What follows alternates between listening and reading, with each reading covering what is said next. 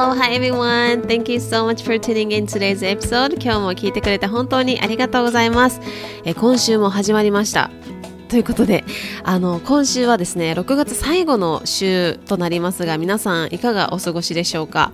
あの、毎日ね、毎日というか、えっ、ー、と、週に5日間、えー、6月はですね、あの、1日から配信をしてきたんですけれども、本当に皆さん聞いてくれてありがとうございます。えー、毎日ちょっと更新がなくなるっていうのもね、ちょっと寂しいなっていう風な気分になるので、もしかしたらゆるっと7月も継続するかもしれないので、ちょっとまたあのね、あの、お知らせしたいと思います。はい、ということで皆さん、週末はいかがでしたでしょうか？日本は月曜日だと思います。はい。あ、火曜日か。ごめんなさい。火曜日ですね。あの、ハワイは今日月曜日になりましたけれども、どうでしょうか？皆さん、週末はいかがでしたか？そして週の始まりはどんな感じでしょうか？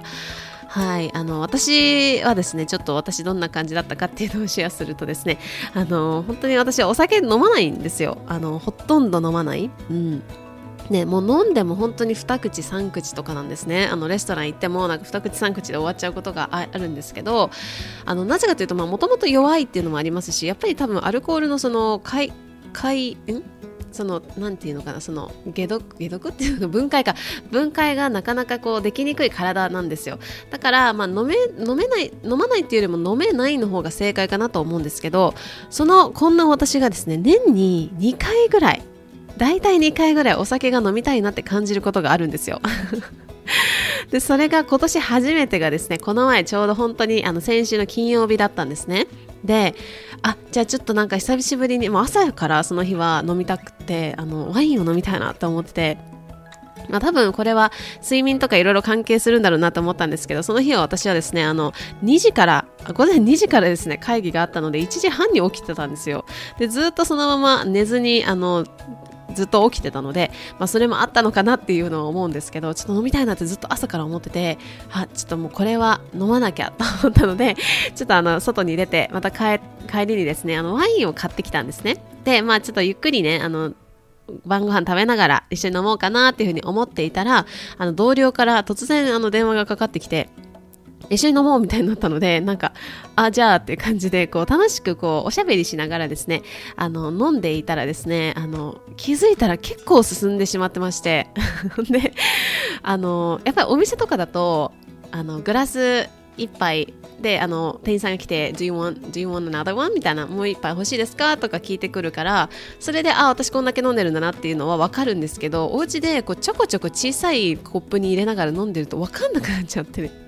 意外と進んでしまったんですよ。で、あの、ちょっと経ったらですね、あ、やばいって思って、そのお酒を飲むときは基本的にお水を一緒に飲みながら私は飲むんですよね。そのアルコールを処理するのに体ってたくさんのお水を使うので、ぜひね、皆さんも次回飲むとき覚えていてほしいんですけど、あの、体は、あの、お水をたくさん使いながら、あの、アルコールを処分していくので、あの、お水をね、あの、同量飲んだ方がいいです。うん。で、まあ、一緒に飲んでたんですけどでもやっぱり私の体にとってはアルコールはかなり多かったみたいでもうやばいよってなったので飲むのをやめたんですけどちょっと次の日にあのかなり響きましてあのこれ多分皆さん飲む方のあの本当に私10分の1ぐらいしか飲めないんですけどあの最近さらにまた飲んでないから余計にこうすごい反応が出たんでしょうね。あの予想外にですねちょっと2日目に響きましてあの土曜日は予想外にお家でゆっくりする時間になったんですけれどもでその日はですねちょっと一応ファーマーズマーケットとか朝行って、まあ、必要なもの野菜とか買ってきたんですけどやっぱりなんかちょっと調子悪いなって感じだったのでちょっとゆっくりしよう今日はと思ってネットフリックスをねもう久しぶりに見てたんですけどでその後に夕方からビーチに行ってなんかノートとか iPad とか持っていったので、あのそのやりたいことだったりとかちょっと考えたいなと思ってたことをビーチでやってみたらもうすごい集中できたんですよ。やっぱりその日一日なんかこうしっかりと休んでいたしあの休むっていうのは寝るだけではなくってやっぱりその休息するというか自分の脳に余裕を与えてあげるっていうところですかね、うん、すごい大事だなっていうふうに思ってやっぱり瞑想してる方とかもいらっしゃると思うんですけど瞑想とかも同じじゃないですか。脳を無にするというか無にするっていうのかな。うん、ちょっとすいません瞑想そんな詳しくないのに言っちゃったんですけど、うん、脳にこの空間を与えてあげるというかその静けさを与えてあげる。それがやっぱりすごくあの私たちの脳はリラックスしている時に一番力を発揮するっていうふうに言われてるぐらい余裕を持ったこの脳のキャパシティの使い方が必要なんだなっていうふうに思いました。はい、こんな感じであの、まあ、日曜日は私はビーチにまた行ったんですけどもそこでもですねあの iPad とか持って意外となんか自然の中でやるのっていいなと思ったんですよ。結構私あのお家かカフェとかでお仕事することが多いんですけど意外と外でもちょっとパソコンとかはねあの使いづらいじゃないですか。あの膝の上とかになっちゃうから姿勢も悪くなるし。だけどなんかノートとか iPad とかだとなんかすごいいいなっていうふうに思いました。こうあの自然の中でこうなんだろう空気を吸いながらそして体もリラックスした状態でなんか取り組めるってすごいいい状態だなっていうふうに思ったので皆さんももしなんかそういう機会があればぜひぜひ行ってみてみ見てみてもらってもいいんじゃないかなというふうに思います。はい。ということで今週末はですねあの自分自身のこうエッセンスというか自分の人生においてこうこれまで大切にしてきたこととかでいろいろこうぐちゃぐちゃっていろんなところに散らばってるんですけどそれをこうまとめるみたいな作業をちょっと一緒に私のお友達の翔子さんという方とやってたんですけどなんかあの自分の得意とするところとかあとはいろいろ考えていたというか、まあ、振り返って明確にするっていう作業をしていてでこれね本当に私が思ったのがこれとかってすごい就職活動とか私がしていたことがあるんですけどそれをやってた時にできてたら最高だったなって思うんですよ。だって私就職活動ってなんか自分の強みは何ですかとか言われても特に分かんない。でなんかあこここの会社ではこういうこと言った方が採用されそうだな。ここの会社ではこういうこと言った方が採用されそうだなとかどういうこと言ってほしいんだろうってただ相手の言ってほしいことを言言って演技してなんか内定もらうみたいななんかゲームみたいになっちゃったんですよだけどそれって結局はあの一時的にはねそのもしもしかしたら内定をもらえたでその就職活動もこれ以上しなくていいとかいうところには行くかもしれないんですけどですけどやっぱりその先のロングスパンというかその長い例えば会社で勤めていくってなった場合にそれって自分を苦しめることになってしまうし、まあ、私の場合だと体に出たりとかあの体に出る方って結構多いんですよね。うんなのでこのこれが、まあ、就職とか転職活動でもそうだと思うんですよ。あとはその人生においてこれからどういうことをして生きていきたいかっていう時にすごく役に立つなっていうふうに私は本当に最高だったの最高だなっていうふうに思ったんですけど自分がどんなことが得意でどんなことを大切にして生きていきたいかっていう軸ってこうなんかぼんやりではなくってこう一本に絞られていく感覚があってあったんですね。なのでちょっとこれについてシェアしようかなと思うんですけどあの私はこのワークをやってみて気づいたのがその洞察力がある。洞察力と行動力っていうのが私の強みだったんですけどあの一度見たらこう自分に落とし込めるっていうタイプなんですよ。で だからあのなんだろう。子供の頃ですね迷子のお呼び出しを申し上げますとかっていろんなモノマネをしてきたんですよ。でそれをずっとモノマネしてきてあの結局あの私の大学の演劇であの影アナウンサーとかあとはそうそう他の吹奏楽部のあの演奏会とかでも影アナウンサーとかやってたんですけどそうそういうようななんかこう一度聞いたりとか一度見たりとかすると自分に落とし込むのが得意なタイプだったんですね。ででもそれってこう何から来てるかっていうとただこう昔から得意だったっていうわけではなくってその自分が幼い時に感じていたこの不足感というか枯渇感というか自分がないっていうふうに思った感情から来ていると。うん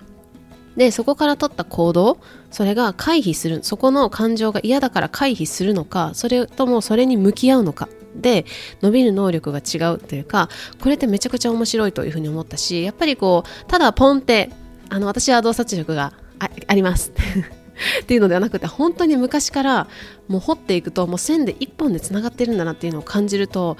なんかこう昔感じていた不足感とか枯渇感っていうのすらなんかこう愛おしいなっていうふうに思ったし思ったりとかあとはそれがあったからこそ今の自分がいるんだなっていうふうにこうなんかこうスッと腑に落ちるというか、うん、だったんですね。であの今までその自己分析とか自己理解とかってすっごい嫌なイメージあったんですよ私すごい嫌いだったんですよでもだからその就職活動の時もちゃんとやらなかったんですね。でもあのやった方はもしかしたらこういうのやったのかもしれない。私は本当にやってないから分かんないんですけどでもいろいろこうそぎ落とされていく感覚というかそれがスッと道に見えてくることにすっごい癒しを感じたんですよ私の中で。であの自分のことをこう分かってくれる人とか理解してくれる人とかもうこの人は知ってくれてるっていう人に対して皆さん安心感安心感っていうのを持てるんじゃないかなっていうふうに思うんですがどうでしょうか？で例えばこの人は私のことを分かってくれるから自分の本音を出せるとかこの人は分かってくれてるからこの話をこの人にしたいって思ったりとかまずその分かってくれてるっていう存在自体がありがたいって思ったりとかないですか？で今回こうして自分をねいろいろ振り返ってみることで自分が自分のことを分かってくれる自分が自分のことを分かっているっていう関係性っていうのは自分の中に癒し空間を作っていることと同じだなっていうふうに感じたんですね。で私はこういうものです。私はこうこうこうでこういうものですっていうのがはっきりしていると例えばこう何か新しい挑戦が来た時にそれが本当に自分のこう価値観というか自分のあのー人生における価値観と合っているのかどうかっていうのがこうスマートに選択ができるんですね。でその選択をしてじゃあ自分が満たされるかどうかとかこのこれは自分に合っているのかなとかっていうのが分かるんですね。うん、で自分が自分のことを分かってあげるっていうのってすっごく大事だなっていうのを実感しました。うん、でそのやっぱりあの人はこうなんだろう頭のその思考って私たちの現代人何度も言ってますけど現代人って思考がすごい強いじゃないですか。例えばこうしなきゃいけないとかここの合に入りては合に従えとか あるんですけどあとは石の上に3年とかもいろいろありますけどそういうことで自分のこう感情だったりとか感覚っていうのをこう抑えがち？いやそうじゃないよって抑えがちなんですけどこういうふうに自分のことを分かっているっていうとあの例えば新しい選択が来た時にいやこれやった方がいいよなとかこれはなんか周りにこう思われるからこうした方がいいよなっていうのよりも自分がじゃあこの自分の価値観と合ってるかっていうところでマッチ合致した時にさやっぱりこう力って最大限に発揮されると思うんですよね。うんなので、あの本当にこう自分が自分のことを分かってあげられるそしてそれが本当にスッと一本道になっているっていうところがすごくこう芯が通った感じにもなりますしあと自分の中であ私はこういうものなんだなっていうのを分かってあげられるってこの癒しだったりとか安心感っていうのがねすごくこう心地いいなっていう風に感じていますし、まだ今私もね、あの、ブラッシュアップ中なので、あの、またできたらちょっとどこかでシェアはしようかなと、ポッドキャストではしないかもしれないけど、しようかなという風に思います。はい。で、これまたね、あの、私で実際にやってみて、これをこう、今のワークをね、続けてみて、この JJ プロジェクトとか私のオファーしてるプログラムプログラムとかでシェアできたらいいなっていうふうに思ってる内容です。ということで、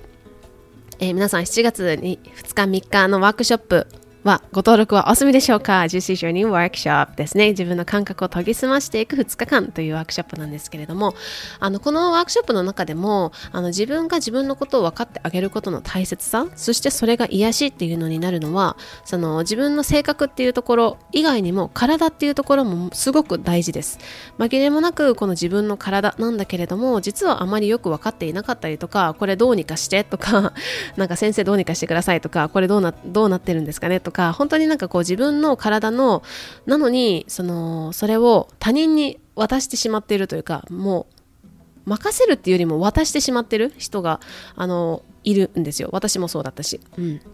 だけどここを分かってあげる自分の感覚を研ぎ澄ましてあげるっていうことでいろんなことを伝えてくれます。でここを研ぎ澄ましていくことは自分の体でいることっていうのが心地いいしジューシーだなっていうふうに感じる毎日を過ごしていけることができると私は考えているんですね。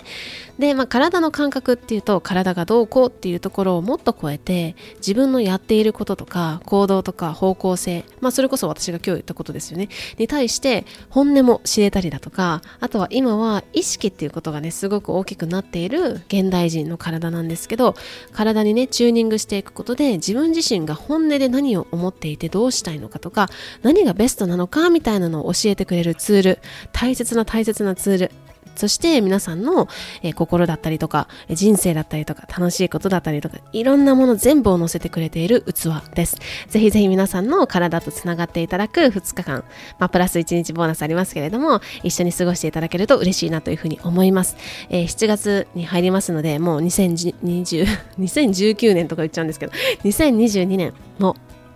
あと残り半分折り返し地点となりましたので、ぜひぜひ一緒にね、この時間を過ごしていただいて、皆さんの体とつながっていただく、そして皆さんの体の感覚っていうところを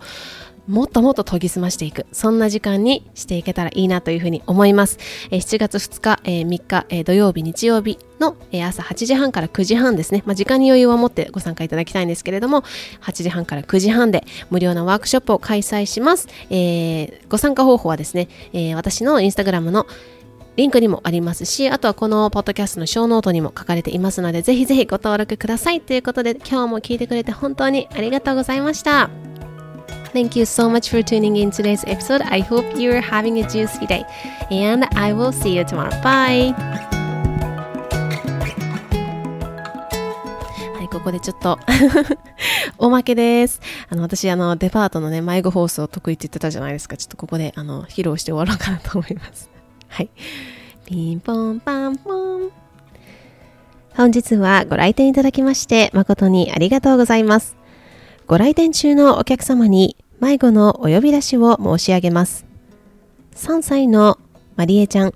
3歳のまりえちゃんがお母様をお探しです。まりえちゃんのお母様は今すぐ1階サービスカウンターまでお越しくださいませ。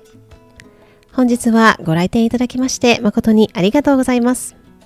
はい、という感じで、ちょっと久しぶりにやったのでまあ、うまいとはちょっとあれですけどね。あの、こんな感じで、この声を私、小学校あの3年生とかからずっとやってましたね。ということで、はい、おまけでした。Thank you so much for staying with me till the end. I hope you're having a juicy day. I'll see you tomorrow. Bye.